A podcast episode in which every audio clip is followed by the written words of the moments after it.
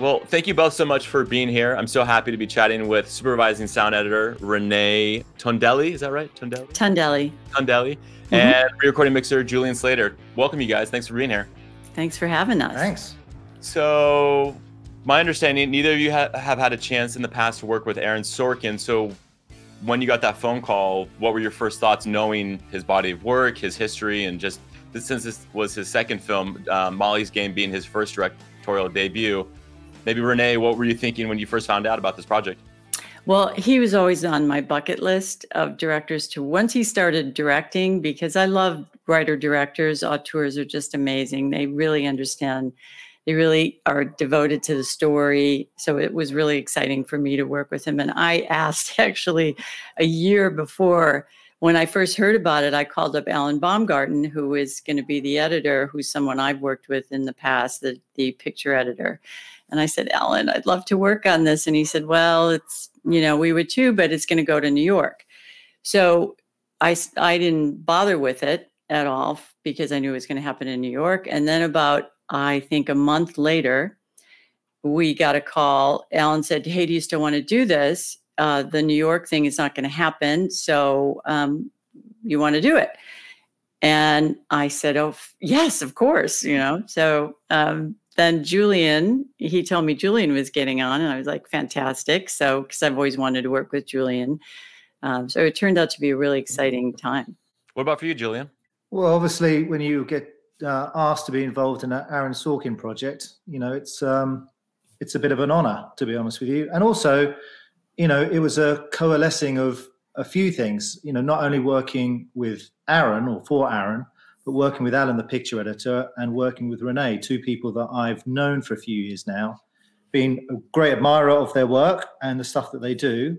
So it's like a kind of perfect, um, a perfect gathering of people that um, I really admire and respect. So, uh, and then add on top of that the the subject matter, which was felt like an important thing. The project actually felt like an important piece of cinema um, to be involved with. So I think we all felt that it was something that was not just a popcorn piece of uh, entertainment, but it was something that had a resonance and a message and was important because of what was is happening um, in the world.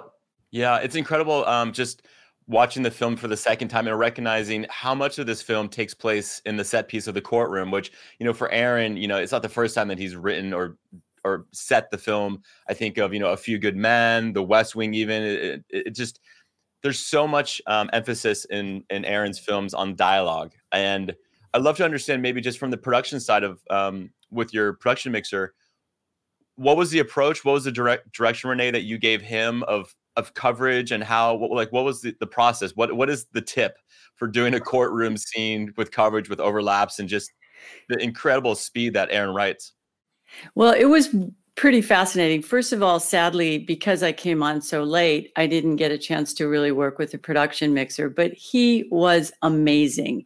He had at first when he showed up in the courtroom he thought okay i'll have eight mics you know that's plenty. And then after the first day he's like we need more mics. And he went out, and there were probably 12, 13, 14 mics going on all the time, which was really wonderful in a courtroom scene because we had mics for the judge, we had mics at the tables, we had lav mics, we had courtroom walla mics, we had the back room. Everything had a mic to it. So it also, because of that, as Julian will attest to, it was also very difficult sometimes to cut because everybody had a different reverb on their background, on their dialogue. So it allowed this beautiful reverb natural sound that that sort of echoed through the whole mm. thing there was there was a wonderful naturalness to it and the fact that we could always go back to someone and there was actually coverage for that person was just really we were really lucky he did an amazing job yeah, and then for you, Julian, you know, what did you find in terms of spatially? Because uh, when there is a courtroom, there's a natural ambience. You have like, you know, a caco- not cacophonous, but it's a wooden environment. But I also found that like there's just like the shuffling of people and just creating that atmosphere and tension and kind of like reactions of group or like how did you want to kind of start creating that space, you know, sonically in terms of the sound of uh, the courtroom? Well, I think I think both Renee and I we talked about you know this courtroom almost being its own having its own personality at different times. You know the the what was going on, on the in the courtroom with the audience, how they reacted, and also playing with the space. Um, you know we sometimes we kind of reduced the reverb, the natural reverb on some performances, and then gave more reverb to others. You know, particularly um, the judge, Judge Hoffman whenever he spoke or he, uh, um, you know, got angry with the defendants, we wanted to make sure that his voice you know, was a booming presence compared to some of the others. So, you know, it was a question of of, of smoothing out the reverbs, but also, um, you know, giving different characters different flavors so that they um, how how they spoke had gravitas at different parts of the story. Yeah. Yeah. When you when you have 23 minutes of a courtroom scene, you're like, oh, wow. That's I mean, it takes a lot of it seems simple, but it's really complex. I mean, it can be simple to be complex and it can be complex to be simple. So there was a lot that was actually that was one of the biggest moment, the biggest pieces that Aaron was concerned with. He really wanted that to sound full and rich so that when the people stood up, when the people reacted, everything had many, many levels to it that we did a lot of a lot of work to make that interesting. And um, there was simplicity to it, but it was really complicated in the levels of what we did. I mean, um, one of the scenes that comes to mind too. I mean, the the um, courtroom scene had many little characters in its own moment. I mean, each it was either expressive or quiet or volatile or funny. I mean, it had all of these elements to it that made it a very active character in the film. I was very surprised that Aaron was equally equally as detailed on the crowd and the crowd reactions and the, even the shuffles as he was with the dialogue. Yeah.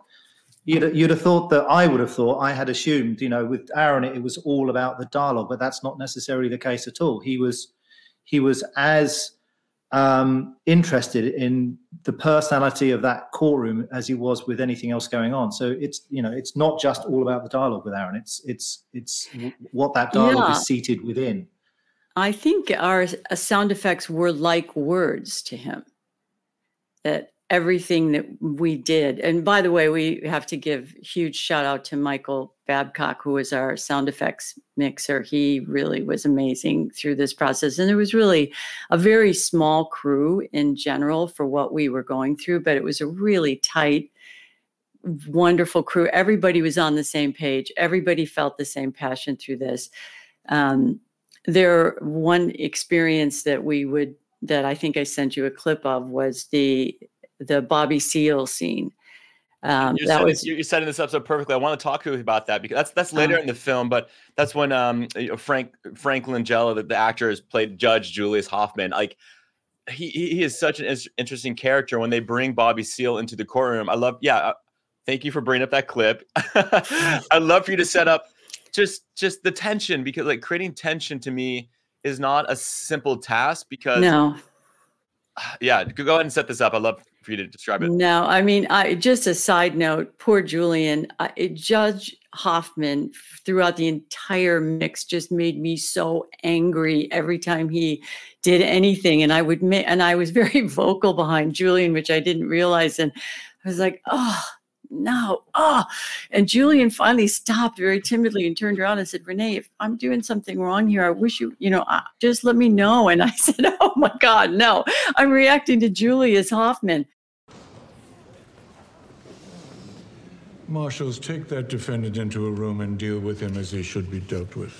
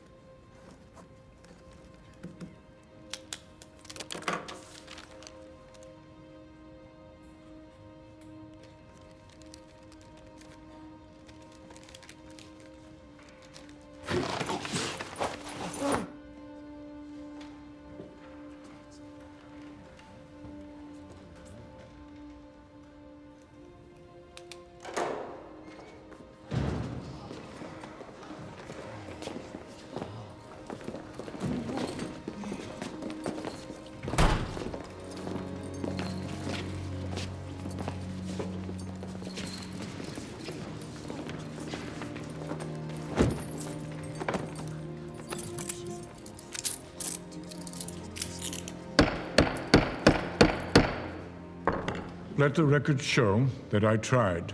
Anyway, in that particular scene, which was very powerful and very important to us because, of course, it's still happening today, we used this silence and hyperfoley to experience what w- was going on. And it sort of this, and it was important for Aaron too to have everything expressed like this heavy hand of the federal government coming down on us. So when they take him away, when the judge says, take him away and do what needs to be done with this defendant, they take him into a back room and the courtroom is now in shock. And we would cut back and forth between these two elements the the quietness of the federal prosecutor just clicking his pen once, then cutting back to Bobby being shackled and handcuffed and chained, and then cutting back to the courtroom with just a silent movement of someone in the chair. I mean, it was like they were holding, everyone was holding their breath because all this was going on behind the scenes. And we would cut back and forth, and everything was very deliberate and very pronounced and and really like hyperfoley is a way I would describe it. And when they came back, you know, it's like the writing of a pen was another element that all you heard was that cut back to Bobby. And everybody was waiting until that door opened. And when the door opened, was that moment of expression where everybody was just like aghast at what they saw. Nobody expected that. Yeah, composer also with Daniel um, Pemberton's his his underscoring that he does in that scene, just the emotion of what he's conveying in his score is just somber and just kind of dismayed, and it really leans into just it's a weird contrast of trying to understand what's right, what's wrong. How is a judge, you know, basically promoting violence in his courtroom. So anyway, so easily. Yeah, so easily. Yeah. You know, on the surface, that's that would seem a relatively simple scene, but you know, I think we all know in sound that doing the simple stuff can be as as tricky as doing the complicated stuff because you've got nothing to hide behind. You know, so we were very deliberate and wanted to make sure that every single sound was perfect and right for that moment. And you know, as Renee says, you know, you, it's the intercut between Bobby being shackled and uh, uh, beaten, and um, you know, playing that from his perspective and going back to the courtroom where you know the courtroom is in a state of shock. Yet you were hearing, you know, subtle creaks from people shuffling in their seats, and you know the the the, the tension that is going on in that courtroom. So it's an interesting scene um, for that reason. That's great. So talking about intercutting, um, one of the other clips that you guys have pulled out, which is wonderful, is Abbie Hoffman. It's a little bit later when it's this intercutting between the confrontation on the bridge. And the thing about this film, which is really interesting in terms of um, jumping from going between past and future opportunities, or not opportunities, but the events that took place and and and how they it's like a flashback to the courtroom in terms of the things that they did that basically got them into the courtroom in, in the first place. So I'd love for you guys to set up this this clip of it's like Abbie getting the crowd going and then confronting the bridge because there's incredible um, crowd and group and just once again tension like every scene there's there's not a moment of not the tension feeling there so yeah so maybe set up renee how you guys built this scene because it's such a great example of intercutting which aaron does fantastically. I mean he's the master of it. So a guy in the crowd is marching with a girl on his shoulders. She's waving an american flag and this seems to really be bothering some frat brothers who come to town in the spirit of fraternity. Put down the goddamn flag! Hey, put the flag down! Can you hear us? Are you fucking deaf? You know you can hear me! Put the flag down! Make your fucking sandwich! Down! Go in the kitchen! I'm gonna go back there and take care of that. They're not the enemy. In so many fucking ways they are. Free Tom Hayden! Free Tom Hayden! Group turned left on 11th Street. We make a left on 11th Street. And that's when they saw it.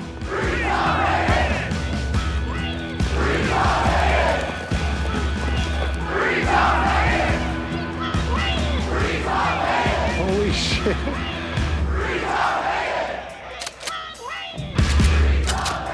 Are they about to conquer Spain? Free Tom Free Tom fuck it. What do you mean, fuck it? This is it. It's time. We're not rushing the police. Why the fuck not? Because we'll be critically injured. Tom doesn't want anyone hurt. We've got to turn this crowd around. There's too much momentum. We've got to turn them around I mean, what- and calm what are them we doing down. here? He's right. This is not safe. I know something about this. Okay. Marshals, turn them around and slow them down. It's like the Alamo back here. Turn them around and bring them safely back we, to the police. we should be marching right up to them. I don't think they're gonna surrender, man. Keep it moving. Dave and I are gonna stay and make Tom's bail. Back to the park. I don't carry money. Do you? I do. I'm a grown man. The interesting part of this, of course, we have to talk about the other character in our movie, which was COVID. Um, when we started out to do this film, it was in February, and it was right before the first lockdown, and nobody knew what to do. And I'm looking at this film where there's three or four riot scenes, courtroom scenes, all kinds of characters that need to be done. The black panthers the judge the the reporters the journalists. How are we going to do this? I mean we couldn't get more than one person on a stage at the same time.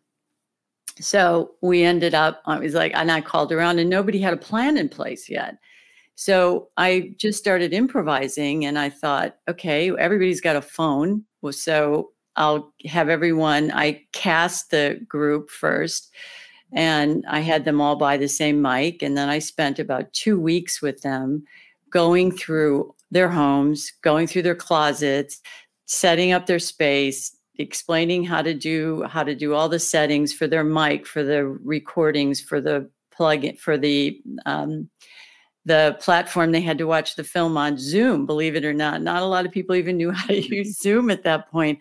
So we did this and then they would send me their samples and then i would go over each and every actor you know because they they weren't engineers they were really hired as i said you're hired now because you're talented but you'll be hired in the future because you know how to do this so they they were all very good sports and and eager to learn this so we kind of went through a um, mini recording uh, education for all of them. And once I felt like they really got it, then we went through with I went with the casting director and we went through each and every cue and cast each cue because you could only have 10 people on at once.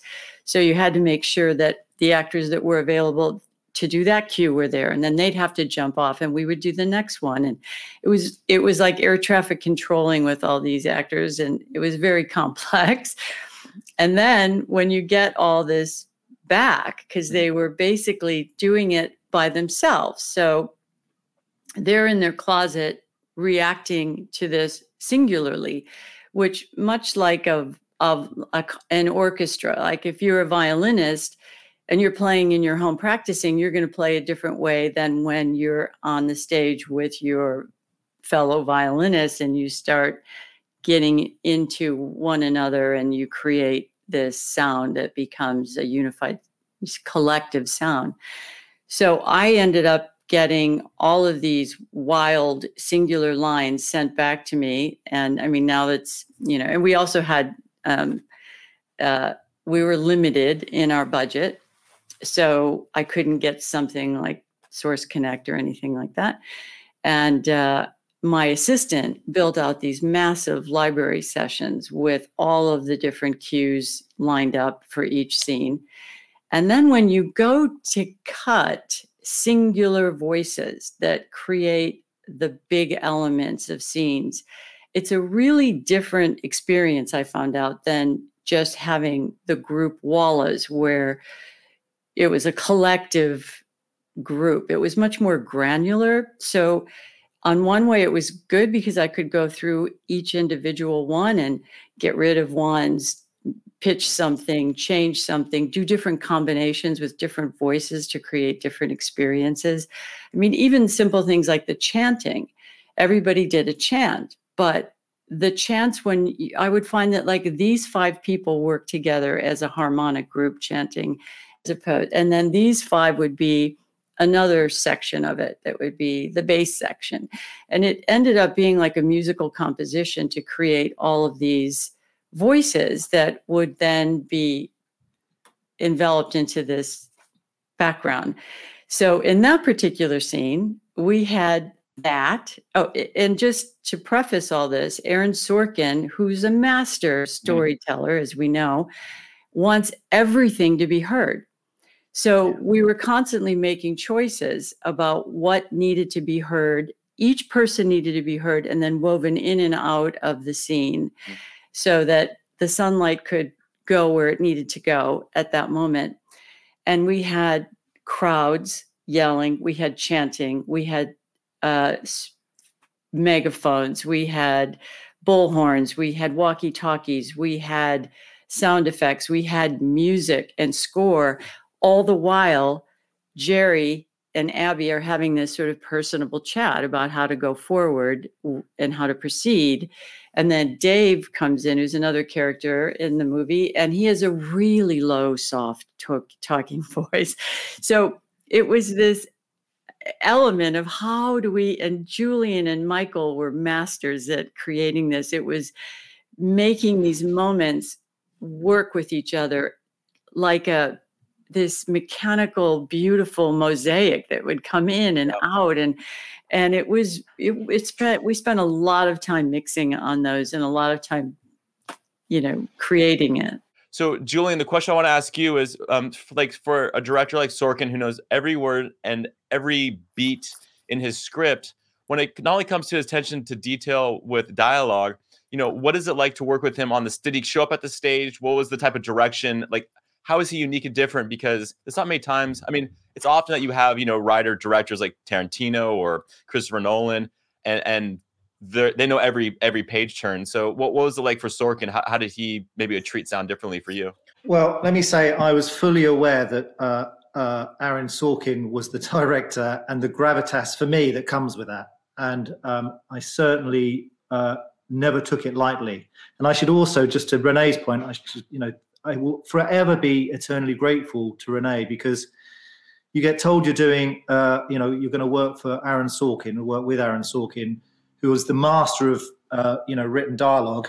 And then you have a pandemic where all the main characters' ADR is going to be shot in their cupboards and uh, in their wardrobes, and you're like, oh my god, this is just going to. Um, I've been dealt a bit of a bad hand here. But Renee did such a great job with the rehearsals and the, um, you know, uh, making sure that everything sounded as great as it could do. So um, thank you, Renee, yet again. Um, you did a great forgot, job. yeah we did that with the principal actors too It yeah, was- with the principal actors as well. Um, That but to your point, Michael, I mean, he actually was not uh, heavily involved until he came for a review, and very much um, the relationship with Alan, the picture editor, and uh, Aaron is that uh, Alan is very much his wingman, and um, Alan is very forensic, I would say, in his approach to sound. So, um, you know, would obviously do the pre-dubs uh, without Alan and have a conversation with him beforehand. And then Alan would come down and review everything and then get into the tiny detail and really get into the weeds of the dialogues. And, you know, uh, it, it- he's, he's extremely precise on uh, any little thing that uh, could distract the audience away from the dialogue. So you've got to be very, very um, careful to make sure that the flow and the cadence of what those performances are doing are um, held on to. Um, so we did a lot of going back and forth and making sure that those dialogues were as smooth and as um, and flowed as much as possible. And then Aaron actually came down at the very end and and then would not have a huge amount of notes with regards to the dialogue, which I think I alluded to before, which kind of surprised me. I think because Alan was so forensic in his approach, and in fact, Aaron said to us, you know, when he turned up for the first time, he said, "Look, I know words, I know dialogue, I know what I've done, but I also know what you guys are capable of doing, and you you are experts in what you do. So I'm I really want you guys to do your approach and show me what you think it should be." Which is like you know very liberating because Yeah. you know we all work with some directors who micromanage, and we are some some directors who have different approaches to sound. But Aaron is very much um, this is what I've created, this is what I've done. Uh, I want you guys to do your approach to it, and and you show me what it is that what what your take on what it should be. Uh, uh, yeah, go for it, Renee. Yeah, I mean, I never met. This is the first time I ever worked on a film where I didn't get to meet the director until the playback. I mean, we talked to each other all the time through email and and we would talk on the phone, but he was pretty he was even hands off with all of it. He was like he'd show up for the ADR sessions and he would intro, you know, say hi to the actors and everything. Then he was like, "Okay, Renee," and then he would leave, and it would just be, you know, the two of us doing stuff. So he was very much he understood who did what, and I don't think he really had the patience necessarily to sit there and do, you know, the ADR. He just assumed that we would do it really well. Yeah. And so, so with that kind of um, he and by being that way it allowed us to be to stretch out a lot more because when you work with a director who's very specific about what he wants and he knows that this is it and he's got his parameters pretty tightly you know corralled you find yourself doing not being as courageous with what you want to do so we went and did whatever we felt like doing in the beginning, whatever we thought was going to really sound great, and um, worked on that level. And then Alan, like eh, Julian said, Alan came in and he's, you know, I've worked with Alan. He's like really good with sound. He really is. I'm so mentioned that you mentioned Alan because um, the next clip I want you guys to talk about is is the scene of of this confrontation on the hill this very violent with tear gas and just really aggressive behavior um, it's interesting because this it there's flashes of historical footage from those moments which reminds us of the fact of the true nature of just this was a real mm-hmm. event and and i'd be curious of how that evolved was it always a case of of intercutting those scenes and then also maybe set up how you how this incredible you know really a dangerous moment was um, put together because we have tons of background. And like you said, there's moments of dialogue of people connecting, and we get those moments. So yeah, maybe Renee set up just. Did you guys start with this scene from a blank slate? Like how much of it was reconstructed or, or production? Well, one of the things we did before we even started was I had my crew watch Haskell Wexler's Medium Cool, which was a film mm-hmm. shot in 1968 in the midst of the riots and the and the protest scenes and the marches and the convention. He actually had his actors go live through this as a background and film it. So we were able, we are very lucky because we actually got to hear and see what it really sounded like. Um, and a, and that veracity was something I said to them. Look, I really want this to be what we do. I want I don't want this to be slick and polished and big. I want this to be identifiable because this chaos that we're experiencing right now is so overwhelming and palpable that I want people to really be able to relate to this on that level. Um, there was a woman in this movie off camera screaming as she was being beaten by a cop. And it was so visceral to me that it became sort of my touchstone to make all of these protest scenes to be as real and tangible to all of us as possible. So that's that was really important to us, and we all sort of had that same note going forward. So everybody worked on those scenes with that intention. I think we all felt like we really wanted this to be have veracity and a connection and a an intimate connection with the audience to these scenes. Down the goddamn flag, you cunt! Yeah, don't make me sin. Put it down. Put the flag down. Calm down. Calm down. Baby, baby, diffuse the situation. They will listen to you. Huh. What? Nothing. That, that sounded nice when you said it. Right now! Yeah. Someone from the crowd shouts. A guy somewhere in the crowd shouts. Someone in the crowd shouted. Take the hill! Hey, hey, street name for chloroacetophenone is tear gas. And it's a fucking blowtorch. Your lungs, your skin, your eyes. Riot clubs? They're made out of the same wood they use for baseball bats.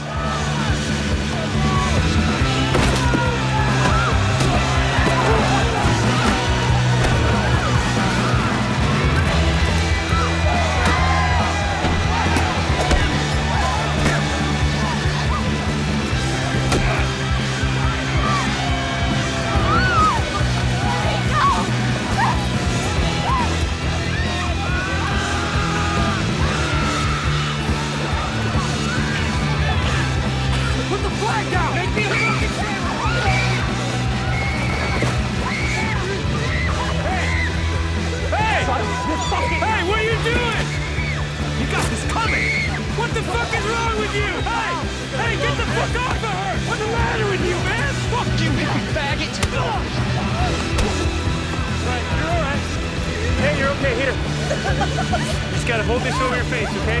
Hold this over your face. Let me take you to the first aid station. Okay? You're alright. I got you. We have to go. Okay, I'm gonna get you out of here. I'm gonna. Don't move, Jerry.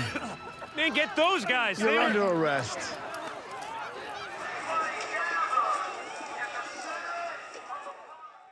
After bailing out Tom Hayden, Abbie, Dave, and Tom returned to the park. Is that correct? Yeah, and I think to that point of what Renee was saying, you know, there was obviously at that time, um, not only we were not only deep in COVID, but there was, you know, the Black Lives Matter marches were going on, and um, I think we felt that we wanted the uh, anger and the energy and the the the the the, the, the vibe of what was happening on the streets at the time when we were doing the mixes to to to come across in this this movie that was set obviously you know many years before because it was essentially the same thing. So you know as renee said there were rather than it just being this blank canvas of you know screams and shouts we wanted to very much focus in on certain people and hear different things at different times that made you focus on uh, uh, like you say, to, to make it a very visceral experience for the for the viewer, because um, you know what was happening all those years ago was kind of happening again on the streets of America, and, and I think we felt very passionately that we wanted to convey that to the audience. Yeah, it's the the interaction um in this next scene, which to me is uh with uh, Eddie Redmayne's character play, uh, who plays you know Tom or is Tom Hayden, and then Mark um, Rylance, who to me is he's playing Wil- William uh, Kunstler. Kunstler, yeah. Yeah, it's it's an incredible uh, moment to me because it's re- once again it's it's looking at the same scene from different perspectives and and replaying it from like almost like an evidence like presenting evidence to to Eddie's character to you know to Tom Hayden and to me uh, when you reapproach this this time it's now at nighttime um, at the park. And um, I'd love for you guys just to set up like the perspective shifts like of different people's perspective. Like did you try to be consistent and, and carry the same and have it translate through each from each one? Or were there variations and because the perspectives are shifting? Well, there were three elements going on at that time. There was the protesters, which started off as a fun, peaceful rally, expecting this march the next day um, at Grant Park. There was the mock trial between Kunstler and Hayden. And then there was the bar where all the diplomats and, and politicians were hanging out, totally oblivious to everything. So there were these three elements. And what was important to us is that again every time we cut back to the park it was a different element of what was going on. And the heat had to be the same on all three of those. So julian and michael really had to make sure that as the scenes were heating up they all did it simultaneously. So the, the park started out peaceful the mock trial started out fine the, the bar started out in a very natural way. And as it went back and forth and cut back and forth, it got tighter and tighter and tighter and tighter until finally there was this eruption. And Kunstler and Hayden got to the point where they were actually, Alan had overlapped their dialogue completely. So, and that erupted. And finally, and Julian had to take that scene and make it so that you could hear, even though he had both tracks playing at once, he had to identify words and important things that were on camera switching back and forth and back and forth it was quite um, it was a lot of work but we really needed to keep that heat level at the same on all three so it was um, it, that's how that was scene was developed He was grabbing them. Get off of him! Hey, get I'd like to say to the cops back there that we, we're allowed to be here. We have permits for this. And out of nowhere, It was six armed police officers versus Rennie Davis and a pocket protector, so I can understand that response. How about your response? Let's press play. The whole world is watching. They've just beaten Rennie, Dave. Listen to me. We can still get everyone out of here safely. No, we can't.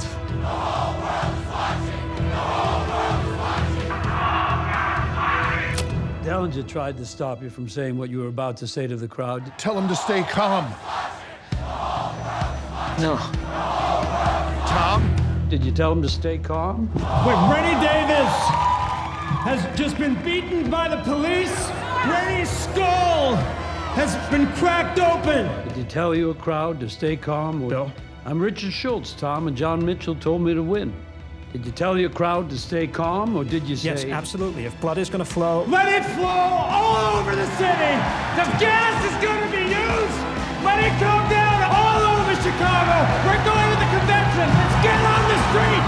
Get on the street. If blood is gonna flow, let it flow all over the city. What was that? An order to start a peaceful demonstration?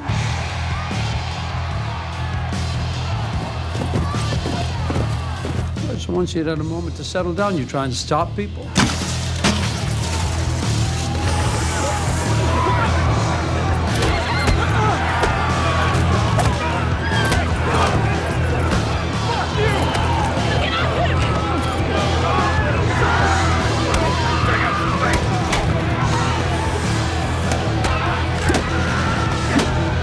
Oh, you didn't try and stop anyone. no. The bridges. Head to the bridges. You're the one who told them to go to the footbridge. The ones who were able to make it out of the park without getting arrested or maimed, yeah. And those people, the ones you sent to the footbridges, did they know what was waiting for them on the other side?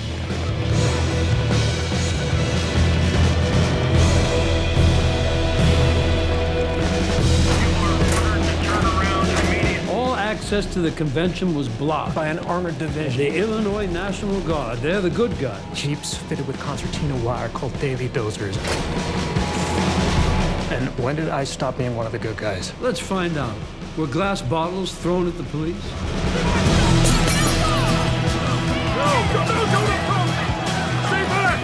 Some people threw bottles. Dave was the one trying to shut it down. We were frustrated. All three footbridges. So you, Abbie, Jerry, and 11 others eluded the police, I wouldn't say we looted them. I would say we were fleeing from them. found an unguarded bridge,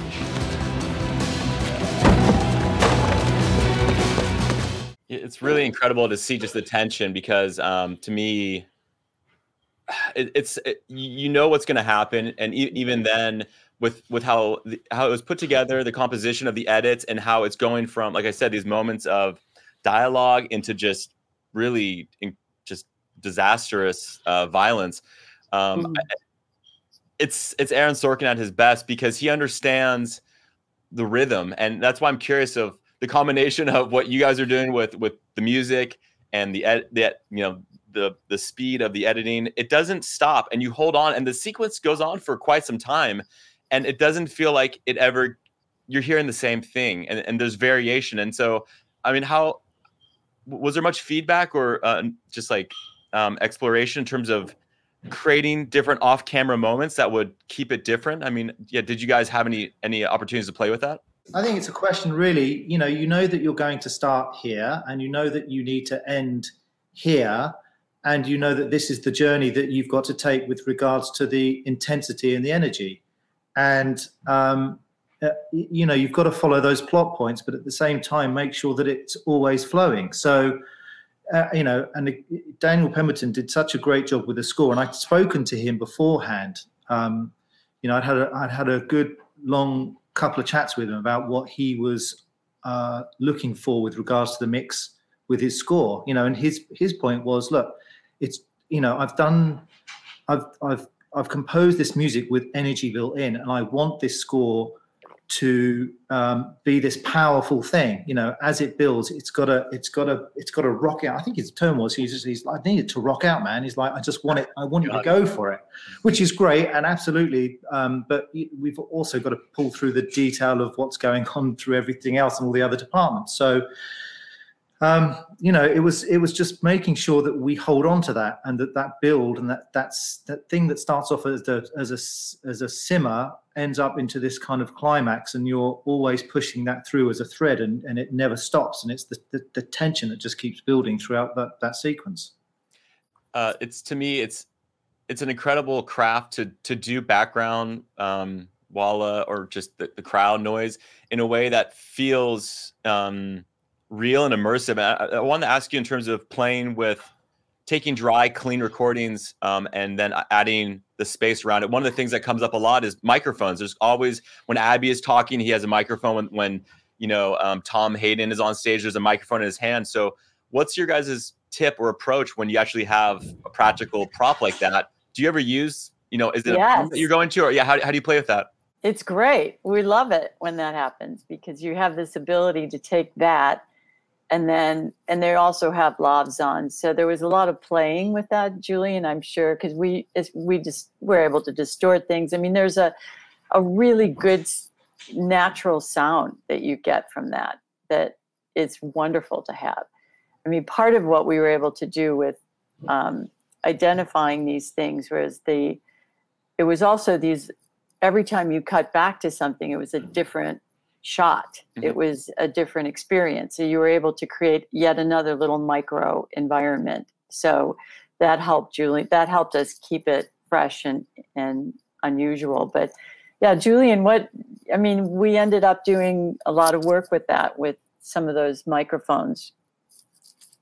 Yeah, I mean the the you know throughout the movie, it is it is quite often the same event being told from different perspectives, whether it's from Abbie's perspective in the in a stand-up club, and he's ostensibly playing it for laughs. He's you know he's telling it in a very jovial way, yet with a very serious message behind it.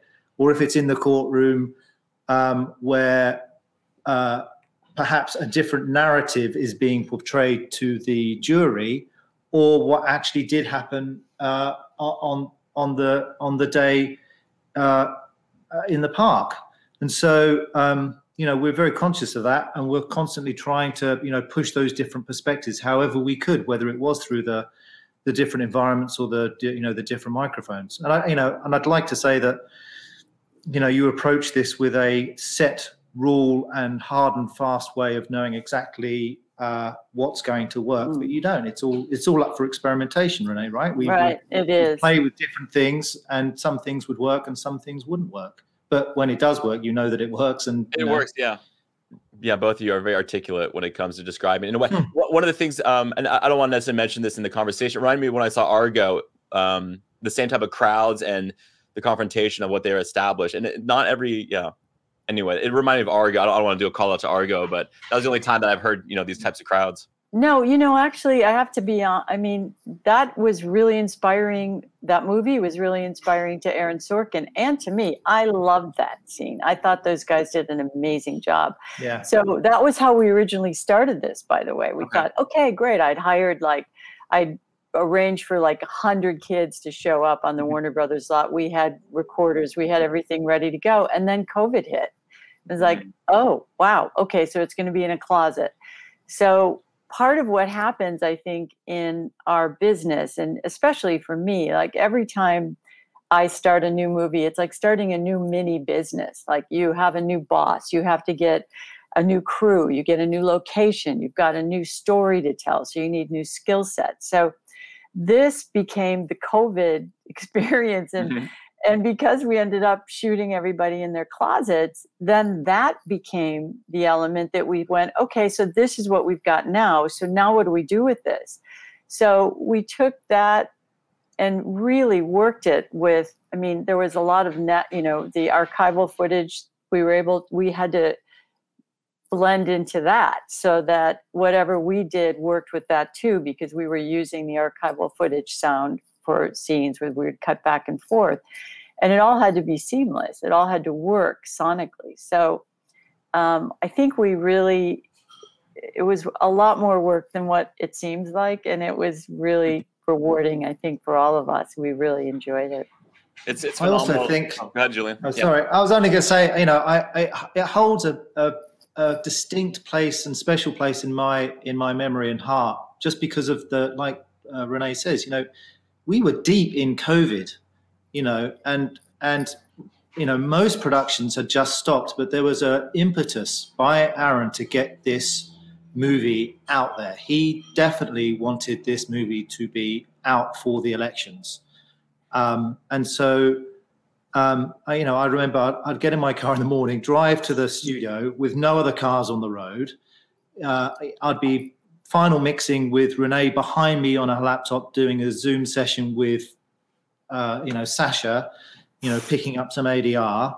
You know, we'd eat our lunch on the Warner Brothers lot, and it would just be us. It would literally be the four of us yeah. and nobody else in sight. You know, and it and it felt kind of almost guerrilla. You know, it was this yeah. kind of and and I don't, that that will not happen again. Lockdown now does not mean what lockdown did then, way back in those early days. And it was, yeah. I feel like it was a real kind of, um, uh, you know, it was a real kind of close knit vibe that we were all doing this thing together under these very strange and weird circumstances um, that I just don't think will ever be repeated again. Yeah, it's, it's incredible to see how history repeats itself, and obviously now that the film's been out and all the things that have transpired, and you know, just in the recent past year with here in the U.S., it's it's incredible to see how you know these stories continue to go on, and you know, to have a, a film like this, I, I had no um, touch point of the Chicago Seven. I, I I had no reference for me because I wasn't, you know, I was born in the early '80s, and even so, yeah. it, wasn't, it, wasn't, around. That story wasn't around. No. Yeah, it's really incredible to see it recreated in a way that's authentic. And you know, a lot of times people will say, "Well, it's Hollywood's approach or whatever." And in the case, I feel like Aaron is so um, specific and so good at treading that line in a way that mm-hmm. honors the past, but also makes it more interesting and and imagining what these scenes or how these characters could really interact. So kudos to you guys for supporting that. I mean, it was pretty chilling when I went out to, because we had a break in between. We mixed the film once and we had temporary music because we couldn't get musicians in the same room. So we came back again in August and remixed it. And in between, the riots happened here. So I went out to record them, and they were the same chants that were happening in 1968. The whole world is watching whose house, our house. I mean, all of those things. And it was so profound to all of us. We had no idea how significant it was really going to be. So, yes, it did mean a lot to us. And I, I felt really honored that I got to work on this film. So obviously there were a few other people on your team. I'd love to give you guys the opportunity to shout out and acknowledge maybe folks in Foley or editorial? Oh yeah. Oh my? God. The, well, first of all, we have Michael Babcock. He was our sound effects uh, um, mixer, and I think he even worked on one scene and helped us do some design on that. Um, Dan Kenyon was our sound effects editor and designer who did an amazing job. Casey Jenton helped him. We had footsteps in Foley in Canada, which we were so lucky because they hadn't had their lockdown yet. So we got that film in just before they went into lockdown. So they and they always do a remarkable job.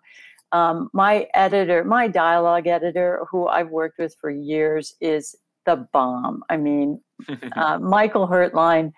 This is a guy that is so amazing. Like I never have to look at his work ever. He just comes in and it's like, thank you, Michael. It's a gift. Um, we had Linda Yaney, who was our sound assistant, who was actually doing other films too. So, and she was at home. And everybody basically, wherever it was, it was like pencils down, and whatever equipment you had was what you used. So she was used to working at the Warner Brothers lot. So she had to kind of use three or four of her own computers to get things to work. And by the way, we were all suffering with our own internet challenges. Mm-hmm. Sure. and she had to be the one that was orchestrating all this stuff going around. So she, and you know, I mean, I get emails from her at two in the morning. Mm. Like, Linda, what are you doing up? You know, she was like, Oh, I just want to make sure you had it. And so, because you're home, you're working all the time too. I mean, that's the good and the bad about working sure. at home. You know, you're at home, but you're always working. Yeah, yeah, yeah. Um, and I think, you know, of course, Alan Baumgarten if it wasn't for Alan, I none of us would have been there. But um, am I missing anyone, Julian? Our music Thomas, editor Thomas. Thomas Varga, our production mixer. I'd like to shout out. to him. yes, yes, Very- yes. I was very specific in calling him afterwards to say uh, to Ah. thank him for doing such a great job. And um, it's funny, you know, these. It's it's it makes me makes me makes me laugh because you're mentioning these names of which some of these people I never got to meet, of course, because you know Right. we had very strict COVID rules, and it was on the stage. It was literally just myself, Renee, Mike Babcock, and uh, Alan, the picture editor. So you know, no one else Yeah, was allowed. Yeah, we allowed. were on only stage, allowed to so- have six people I- on at once. I still have yet to meet mixer. Dan. I still have yet to meet Dan. Incredible. Yeah. Well, thank you both so much, Renee and Julian. I really appreciate your time. It's an incredible film. Obviously, it's on Netflix, so check out the trial of the Chicago Seven. I just feel it's a timeless, well, timeless, not in this, not in a good way. It's just it's a story that's really important that people pay attention to and remind themselves. And I think you guys did a really good job of honoring the historical context of what was going on and obviously supporting Aaron's vision which and I I don't care what Aaron does I, I will watch every film he's a master of the pen so Me too. Yeah, Yeah. Thank, thank you guys so much. I really appreciate just the insight. Thank and, you. uh, yeah, I look forward to the next. Thank you. Michael. Always ch- uh, lovely to chat with you. Yeah, thank you so much. Thank you guys so much for watching. If you enjoyed today's discussion, please feel free to subscribe to our audio podcast and YouTube channel where you can find out about more upcoming topics and shows and projects that we'll be covering throughout the year. And if you like audio and you like podcasts, then I think you should check out the Audio Podcast Alliance. The goal behind the Audio Podcast Alliance is to help bring more great sound stories out into the community. So definitely check out some of these shows, subscribe, and you can find out more information about some of the great stories being created about sound.